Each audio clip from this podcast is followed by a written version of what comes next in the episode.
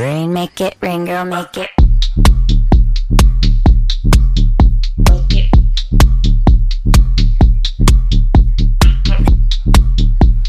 네, 수요일 저녁에는 농구 이야기와 함께합니다. 다양한 농구 이야기를 전하는 주간 농구 시작하겠습니다. 손대범 농구 전문 기자 조현일 해설위원과 함께합니다. 두 분 어서 오십시오. 안녕하십니까. 반갑습니다. 자, 오늘은 여자 농구 월드컵 이야기부터 해보겠습니다. 아, 근데 참, 어, 보면서 좀 뭉클했, 뭉클이라는 표현은 좀 적절하지 않고 좀 슬펐어요. 박지수 선수의 공백이 너무 컸던 이번 대회가 아니었나 싶습니다. 네, 역시나 전체적 평균 시장도 가장 작은 팀이었는데 하물며 지난 몇 년 동안 대표팀 골밑을 지켜줬던 이 박지수 음. 선수 없이 굉장히 고군분투했습니다. 네. 하지만 세계적인 팀들을 상대로 어, 마지막까지 최선을 다했지만 결국 1승 4패로 대회를 마치면서 이 8강 진출이 좌절됐습니다. 네. 자, 마지막 경기 푸에르토리코까지 지면서 8강에 실패를 했고 사실 뭐 푸에르토 리코뿐만이 아니라 이번 대회 내내 계속해서 뭐 힘 높이의 열세를 극복하지 못했고 정말 힘든 경기 펼쳤어요. 네, 특히 중국전이 좀 충격적이었습니다. 네. 뭐 한때는 또 중국과 대등한 전력을 구축하기도 했었는데 아, 이번 대회에서는 중국을 상대로 63점 차로 지기도 음. 했었고요. 또 미국을 상대로도 아주 큰 점차로 졌는데 아, 물론 뭐 보스니아를 잡아내긴 했습니다만 아, 또 마지막 푸에르토리코전 이걸 만약에 잡았더라면 아, 8강에 진출할 수 있었거든요. 네. 네, 하지만 이 강희슬 선수의 22점 활약에도 불구하고 어, 73대 92로 무릎을 꿇었습니다. 음. 뭐 여러모로 좀 아쉬움이 남았던 그런 대회였지만 또 한편으로는 1승이라도 거둔 것에 대해서 또 어, 충분히 박수치고 또 축하해줘야 될 그런 상황이 또 아닐까 싶습니다. 네, 아무래도 박지수 선수 뭐 또 다른 선수들도 부상으로 빠진 선수들이 있기 때문에 이 선수들의 공백을 메우기 위해서 뭐 정선민 감독 비롯해서 다른 선수들까지 정말 열심히 했는데 역부족이었네요. 네, 역시나 네. 뭐 박혜진 선수도 그렇고 여러 선수들이 팀 플레이가 좀 안 만들어진다라는 말을 했는데 음. 말씀하신 대로 박지수 선수뿐만 아니라 어, 그동안 좀 농구를 알고 한다는 평가를 받았던 배혜윤 선수나 이 최희진 선수가 빠지다 보니까 좀 손발이 여러모로 좀 안 맞았습니다. 네. 하물며 또 리바운드도 어, 평균 음. 29개밖에 잡아내지 못했는데 이게 이번 참가팀 중에 최하위였습니다. 자유투도 가장 적게 얻어냈고 그만큼 이 높이 싸움에서 밀리다 보니까 뭐 중국전 대패, 미국전 대패, 그것도 이 점수차라든지 실점 때 좀 신기록을 세우긴 했는데 이런 불명예를 좀 안게 된 원인이 아닌가 싶네요. 네. 그래도 이번에 월드컵 본선 승리가 12년 만에 기록이라고 하는데 이게 또 이것도 역시 수학이라고 볼 수가 있을 것 같아요. 네, 3차전이었죠. 이 보스니아 헤르체고비나를 99대 66으로 꺾었는데 사실 이번 대회에서 가장 또 큰 이변 가운데 하나가 보스니아의 몰락이었어요. 음. 네, 원래는 굉장히 또 전력이 좋은 팀이었는데 네.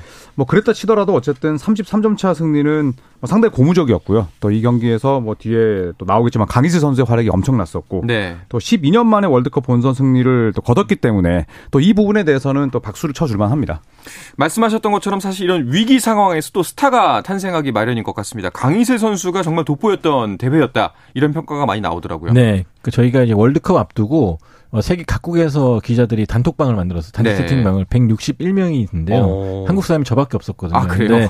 딱 유일하게 제가 관심을 받은 날 이날이었어요. 아. 이 강이슬 선수가 37득점, 3.7개를 넣으면서 팀 승리를 이끌었는데 워낙 리바운드도 그렇고 여러모로 잘했거든요. 네네. 덕분에 이 경기가 끝나면 이제 득점, 자유투, 리바운드 여러 가지를 집계해서 만드는 효율 지수가 있는데요. 음. 어, 44점을 기록했습니다. 이게 피바 월드컵이 개최된 이래 최고 득점이라 그래요. 어, 그래서 강인 선수가 팀 승리와 함께 개인 신기록 또 역대 기록까지 세우면서 어, 덕분에 저도 축하한다는 말을 들었습니다. 어, 네. 그렇군요. 네. 그리고 강희수 선수가 이번 대회에서 평균 득점이 전체 3위였어요. 음. 그래서 프레토리코의 구리엔테스 그리고 이제 미국의 아이자 윌슨에 이어서 전체 3위였고 3점 평균 성공 개수도 3.8개로 1위였거든요. 네네. 네, 강희수 선수의 활약이 반짝반짝 빛났던 대회였습니다. 그렇군요.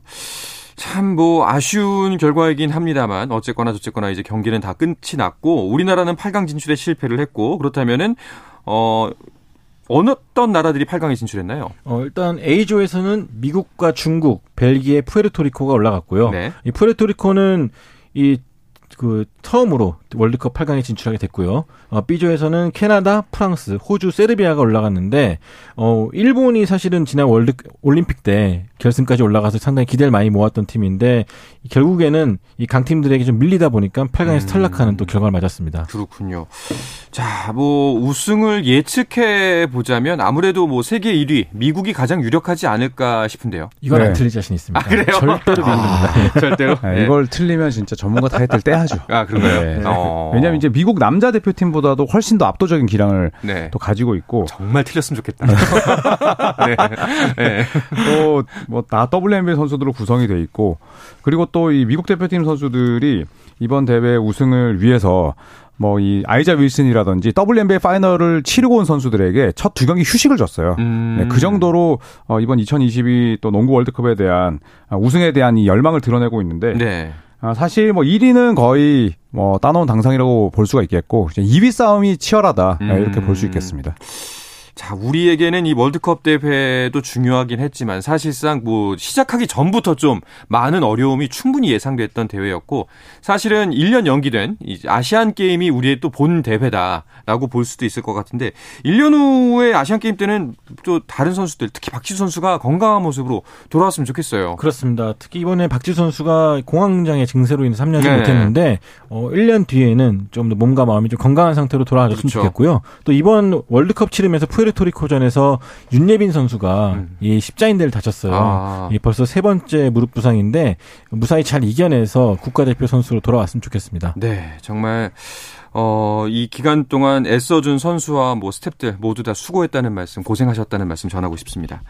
KBL 이야기로 가서요. 그 지난주에 우리가 이제 KBL 신인 드래프트가 있다. 뭐 여기 말씀을 드렸었는데 그 지명 순서 추첨이 지난주에 있었고 어제 드래프트가 있었죠. 네. 이제 잠실학생체육관에서 열렸었는데 어, 전체 1순위 창원 LG가 포인트 가드인 양준석 선수를 지명했고요. 음. KT가 big man인 이두원 선수를 지명하는 등 뭐 어, 알차게 각 팀들마다 좀 새로운 자원들을 뽑아냈습니다. 뭐 손대범 기자가 예상했던 드래프트 픽들이 굉장히 많이 맞았다고. 네, 이걸 본인이 직접 네. 그 저희 단체방에 본인이 직접 올렸어요. 아, 작가님이 그 쓰기 편하시라고. 아. 네, 그래서 참 네, 네. 저도 그 민망했었는데 아, 네.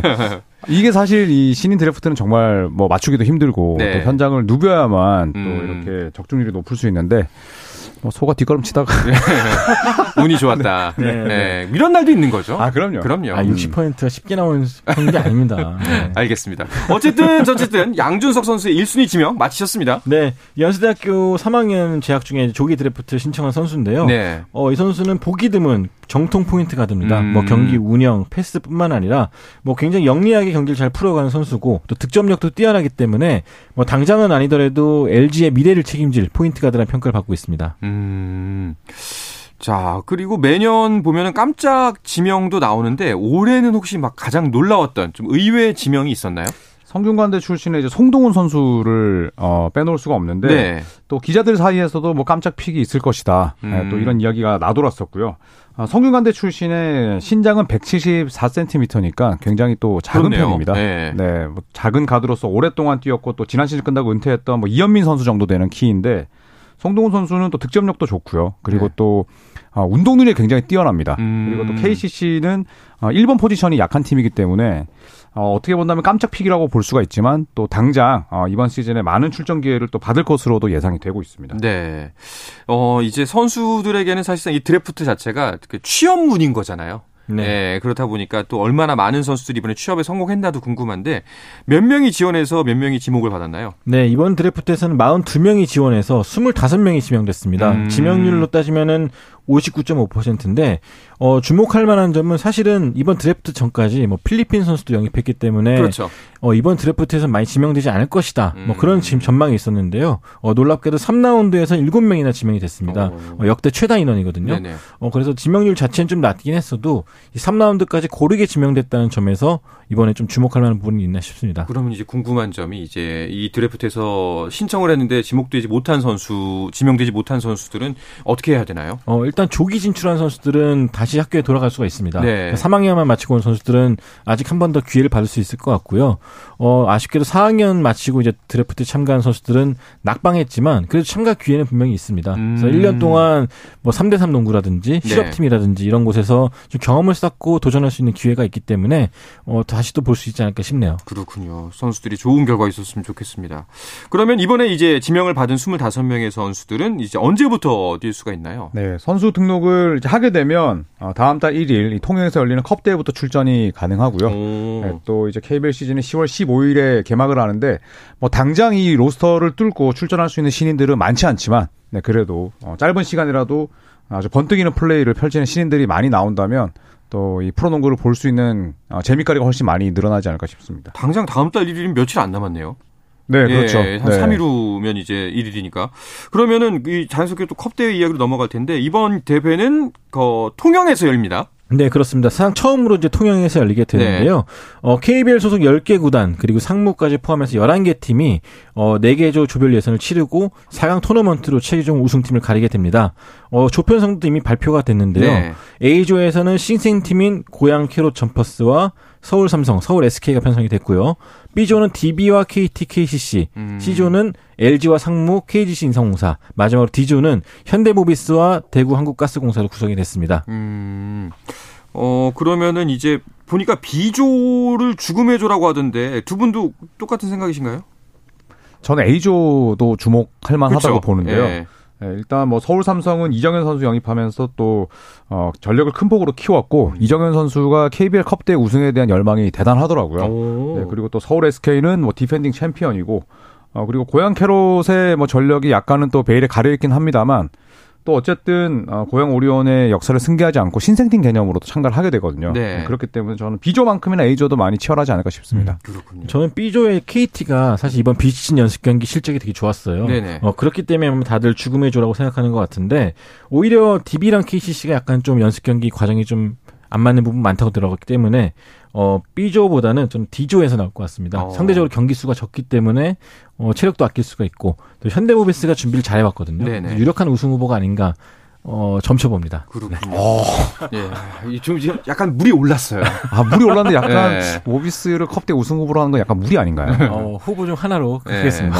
아, 이 물이 오른 김에 지금 유튜브 댓글로 그 질문이 하나 올라왔습니다. 별별별 멜로님이 남겨주신 댓글인데 두 위원이 뽑으시는 올해의 드래프트 스틸픽은 누구인가요? 라는 어. 질문이 나왔습니다.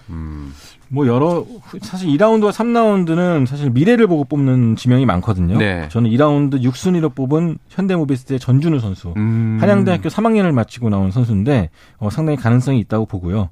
또 2라운드 5순위의 박민채 선수. 네. 삼성에 간 포인트 가든데 역시나 경기 운영이 좋기 때문에 어, 이 두 선수는 지명 순위는 그냥 숫자일 뿐이라는 걸 보여주지 않을까 네, 기대해 봅니다. 어, 네. 뭐 조현일 위원 혹시 스틸픽 있으실까요? 저는 3라운드 5순위, 네, 이 현대모비스가 뽑은 한양대 출신의 염재성 선수. 네. 이 선수가 고학년으로 갈수록 실력이 엄청나게 늘었거든요. 오. 네, 3라운드에 신화를 또 쓸 수 있지 않을까 싶고, 또 서울 삼성이 2라운드에서 뽑은 경희대 출신의 박민채 선수. 진짜 이 농구를 굉장히 잘 알고 한다는 평가를 받고 있는데, 어, 농구 센스가 좋군요. 네, 이 두 명을 저는 스틸픽으로 꼽겠습니다. 알겠습니다. 별별별 멜로님의 질문에 대한 답변이 충분히 됐으면 좋겠습니다. 자, 이제 KBL은 컵 대회로 이제 슬슬 시즌 시작을 알릴 것 같고요. 이어서 NBA 이야기로 넘어가 볼까 하는데요. 그 전에 잠시 쉬었다가 오겠습니다. 한상원의 스포츠 스포츠와 함께 오신 지금 시각은 8시 47분입니다.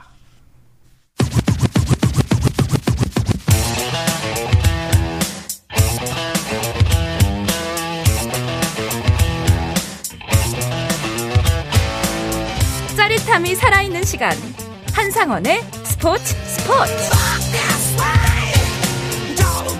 네, 수요일 저녁의 농구 이야기 주간 농구 듣고 계십니다. 손대범 농구 전문 기자 조현일 해설위원과 함께하고 있습니다. 자, NBA 소식도 살펴보겠습니다. NBA는 개막을 앞두고 팀별로 미디어 데이를 가졌습니다. 네, 이제 연례, 연례 행사죠. 이제 NBA 트레이닝 캠프가 시작되기 전에 항상 기자들을 모아놓고 어, 인터뷰도 갖고 네. 또 사진 촬영을 갖는 미디어 데이 시간이 있는데 이제 일본에 간 골든 스테이트 워리어스와 워싱턴 위저즈를 제외하면 모든 팀들이 음. 어, 또 이런 미디어 데이를 통해서 또 시즌에 는 각오를 밝혔습니다. 아, 일본에 갔나요? 부럽습니다. 진짜 부럽습니다. 네. 네, 방금 막 도착했더라고요. 아 그래요? 네. 가까운데 좀 경유지로라도 아닌가요? 네, 좀 곤주 그런가? 예. 네. 자 계속해서 얘기하다 보면 어 경기 외적으로 문제가 있는 팀들 이제 몇 주간에 걸쳐서 말씀을 드렸었습니다. 이런 팀들 같은 경우에는 미디어데이 분위기가 당연히 좀 좋을 수만은 없겠죠. 네, 뭐 서부 컨퍼런스의 피닉스 선즈 그리고 네. 동부 컨퍼런스의 챔피언에 빛나는 아, 보스턴 셀틱스가 대표적인데요. 네. 선수들의 문제가 아니라 음. 아, 피닉스 선즈는 구단주가 뭐 네, 1년 정직을 받았습니다. 네. 각종 또 성추문과 또 폭언을 통해서 아, 징계를 받게 됐고 아, 보스턴 셀틱스는 또 감독과 관련한 이 불미스러운 일 때문에 음. 역시나 또 1년 동안 어, 징계를 받았거든요. 선수가 아닌 아, 구단 수뇌부의 문제 때문에 이 우승 후보 두 팀이 시즌 시작 전부터 엄청나게 삐걱거리고 있습니다. 네, 피닉스 선수 사태 같은 경우에는 지난주에도 저희가 언급을 했었는데, 어, 이 로버트 사버 구단주가 뭐 반성보다는 구단을 매각하는 쪽으로 흘러가고 있더라고요. 네, 뭐 본인도 이제 분위기가 안 좋은 걸 감지했는지 네. 뭐 자신을 좀 환대하지 않는 곳에 있을 필요가 없다. 뭐 그런 말을 하면서 이 구단을 매각하는 게 결정했습니다. 음. 그래서 일각에서는 이게 좀 NBA가 설계를 잘한 것이 아니냐라는 음. 말이 있어요. 일부러 징계 적게 주고 욕 더 먹게 한 다음에 네. 나, 나 팔게 하라. 뭐 음. 그런 설계가 있는 것이 아니냐 하는데, 어, 실제로 사버 구단주가 1년 징계 천만 달러 벌금이 좀 적다는 것이 NBA 선수들 사이에서도 의견이 많았어요. 어. 어, 결국 그러다 보니까 이 본인의 입지가 줄어들 것을 우려해서인지 결국 구단 매각을 결정했습니다. 네. 뭐 사실 근데 과거에도 이런 일이 있었나요? 근데? 예전에 이제 도널드 스털링 클리퍼스 구단주가 예, 또 이 인종차별로 인해서 어, NBA 경기장에서 완전히 쫓겨나는 예, 그러니까 구단주에서 쫓겨나는 그런 일들이 있긴 했었는데 네네. 뭐 이 문제와는 좀 다르긴 합니다만 어쨌든 이 로버트 사보 구단주의 어, 이 퇴출을 사실 또 설계한 인물들이 뭐 크리스 폴, 또 르브론 제임스, 또 뭐 마이클 조던까지 다 디자인되어 음. 있었다 이런 이야기가 있었을 정도로 지금 이 마- 로버트 사보 구단주의 이런 어, 추행들이 예, 굉장히 지금 크게 드러나고 있습니다. 그 말, 지난주에 말씀하셨다시피 뭐 보고서가 몇만 페이지라고. 네, 예, 300명을 넘게 만났고 8만 건의 문건이 있었죠. 네. 그러니까요. 네. 아, 이거 애지간했나 본데. 근데 지금 보니까 그 피닉스 선수 같은 경우에는 어 로버트 사버가 매입을 할 때 2004년에 4억 100만 달러에 매입했는데 이번에 뭐 30억 달러에 팔겠다. 이거는 좀 왠지 저도 배가 아픈데요. 그렇죠. 오히려 어, 우리가 봤을 때는 좀 응징하는 것 같은 느낌이어야 되는데 네. 오히려 이분은 팀을 팔면서 돈을 더 벌게 생겼어요. 음. 어, 그만큼 20년 가까이 시간 동안 NBA 구단 가치가 올랐기 때문에 오히려 남는 장사를 하는 것이 아니냐 뭐 그런 말도 나오고 있습니다. 네. 네. 그리고 WNBA 구단인 피닉스 머큐리도 이제 사버 구단주가 가지고 있거든요. 네네. 네, 그런데 이제 사버 구단주가 구단주 치고는 그렇게 부자는 또 아니에요. 음. 네, 피닉스 선즈와 이 머큐리 구단이 이 사버 구단주의 재산의 전부라고 하는데 어쨌든 뭐 거의 퇴출 당하다시피 나가지만 계좌는 아주 두둑하게 네, 챙겨서 나간다고 볼수 있죠. 결국 만약에 이렇게 되면은 뭐 이런 피해는 선수들 또 플러스 팬들이 뒤집어 쓰는 건 아닌가 하는 생각이 들 텐데요. 네, 좀 어수선한 분위기 속에서 시작하게 됐죠. 오히려 네. 좀 좋은 구단주가 옴으로써 팀이 더 발전된 방향으로 나갈 수 있다면은 음. 오히려 이번 결정이 선, 좀 좋은 결정이 될 것 같은데 문제는 분위기죠. 이 미디어 데이 때도 이런 부분에 대한 질문이 많이 쏟아지다 보니까 네. 선수들도 약간 좀 답변이 단답형으로 나오는 등 좀 좋지는 않았습니다. 그렇죠. 뭐 신나서 떠들 만한 분위기는 아니겠죠. 분명한 건. 네. 아까 말씀하셨던 보스턴 셀틱스도 역시 미디어데이 상황 마찬가지였을 것 같습니다. 네, 저 이메이 우도커 감독 이 부임 첫 해에 에, 팀을 NBA 파이널로 진출하면서 진출시키면서 이 어, 남다른 지도력을 선보였었는데 어, 팀의 여성 스태프와 부적절한 관계를 맺은 게 들통이 났습니다. 오. 네, 그러면서 이제 1년 출장 정지 징계로 이어졌는데 어, 이건 이제 NBA가 매긴 징계는 아니고요. 어, 보스턴 셀틱스의 이제 아, 팀 규율에 따른 징계였습니다. 자체적으로. 네, 그러면서 이제 결국 1년 정지 징계를 받았고 어, 웨스트버지니아 대학 출신의 이조 마졸라 감독 등에게 이 지휘봉을 맡겼는데 예, 굉장히 젊은 인물이지만 어, 당연히 이 어시스턴트 코치 경험은 많지 않고요. 네. 예, 벌써부터 이제 이메이 우도카 감독의 빈자리가 드러날 것이다라는 어. 예, 예측이 많이 나오고 있습니다. 그런데 일각에서는 그 우도카 감독의 1년 징계 이것도 역시 너무 가볍다라는 지적이 나온다고 하더라고요. 네, 일단 뭐 다른 종목 사례이긴 하지만 이 메이저리그 텍사스 레인저스 감독을 지낸 론 워싱턴이라는 분이 이 간통으로 해고된 바가 있습니다. 그- 그 당시에도 아예 해고까지 갔었는데 음. 어 보스턴 셀틱스도 1년 징계 너무 가볍지 않냐 말이 나오고 있고요. 네. 자, 그래서인지 일각에서는 구단 아직 계약 첫 해거든요. 그렇기 때문에 우도크 감독이 자진해서 나가주길 바라는 음. 그런 목소리가 있다라고 들리는데 만약에 여기서 그 감독을 그만두게 된다면은 아마 우도카 감독이 다시는 감독직을 하지 못할 것이다. 네. 그런 전망이 나오고 있기 때문에 이 감독이 어떤 선택을 내릴지 좀 주목되고 쉽사리 있습니다. 그만두지는 못하는 그렇죠. 상황이겠네요. 네. 어, 보스턴 같은 경우에는 선수들의 부상 소식도 꽤 들려왔기 때문에 좀 어, 이번 시즌 2022-2023 시즌 좀 걱정이 되는 시작입니다. 네, 일단 다닐로 갈리나리 선수는 셀틱스 유니폼을 입기도 전에 예, 무릎을 크게 다쳤습니다. 뭐 언제 돌아올지 아직 알 수 없는 상황이고요. 그리고 주전 센터인 로버트 윌리엄 3세도 아, 무릎 수술을 받았습니다. 네. 어, 시즌 초반에는 이 결장이 불가피한데 예, 거기다가 이제 또 어, 감독의 이런 일까지 터지면서 시즌 초반 출발이 아무래도 더딜 수밖에 없겠고요. 음. 예, 제일런 브라운과 제이슨 테이텀 그리고 마커스 스마트 이 셀틱스를 이끄는 이 3인방의 역할이 그 어느 때보다 중요해졌습니다. 그렇습니다. 그렇다면은 다른 팀들의 미디어 데이에서는 어떤 이야기들이 나왔나요? 네, 일단 기자들이 꽤 많이 몰린 LA 레이커스. 네. 네, 앤서니 데이비스 선수가 새 시즌 목표로 이제 전경기 출전을 목표로 한다. 음, 82경기를 모두 뛰겠다는 것인데 어, 사실 이 선수가 늘 부상 때문에 그 목표 달성에 실패해 왔거든요. 그래서 이번에는 과연 성공할지 또 기대가 되고 있고 또 웨스트브룩 선수에 대한 이야기도 많이 나오고 있죠. 그렇죠. 또 소문에는 이 선수가 식스맨으로 나올 것이다라고 하지만 이 다빈 햄 감독은 웨스트브룩이 당연히 선발로 나올 것이다라고 말하면서 어, 새 시즌 팬들 좀 불안감에 떨게 했습니다. 음. 그렇군요. 뭐 수긍이 갑니다. 그 케빈 듀란트 같은 경우에는 이제 본인의 트레이드 이슈 굉장히 뜨거웠지 않습니까? 주간 듀란트라고 이제 우리가 방송 이름을 바꿀 정도로 어 스스로도 이야기를 꺼냈어요. 그렇습니다. 에, 일단 뭐 듀란트는 본인이 빠졌을 때 팀이 두 자리 연패 늪에 에, 허우적거렸거든요. 이제 그런 부분에 대해서 실망을 했었고 또 이제 나이가 들면서 좀 안정된 어, 환경이 필요했는데 어, 그런 부분에 대한 의심이 들었고 어, 이 부분을 이제 조 차이 구단주에게 허심탄회하게 이야기를 했다라고 이야기를 했습니다. 어, 사실 미디어 데이 때 케빈 듀란트가 카이리 어빙을 보면서 활짝 웃는 장면이 나왔는데 도대체 둘은 뭐 어떤 인연이 있길래 네. 예, 저렇게 둘만 만나면 분위기가 화기애애 할까 이런 생각이 들기도 하면서 예, 과연 이 두 명이 멘탈을 잡고 시즌을 끝낼 수 있을까 또 이런 의구심도 들었습니다. 왠지 둘이 웃으면 더 불안하잖아요. 그렇죠. 예. 그러니까 듀란트가 이제 네시 감독이 해고되지 않으면 남지 않겠다 뭐 그런 그렇죠. 말 했다는 네. 걸 소문이 있었는데 네시 감독은 가족끼리는 늘 그런 말 할 수 있는 거고 또 음. 풀어 다 풀었다라고 해명을 했거든요. 네. 예, 과연 이게 진짜일지 아닐지 이제 시즌을 지켜봐야 될 것 같습니다. 대인배의 면모를 보이네요, 스티브 내시가. 네. 자, 이제 NBA가 미디어 데이를 열었다는 건 이제 시즌 시작이 임박했다는 이야기입니다.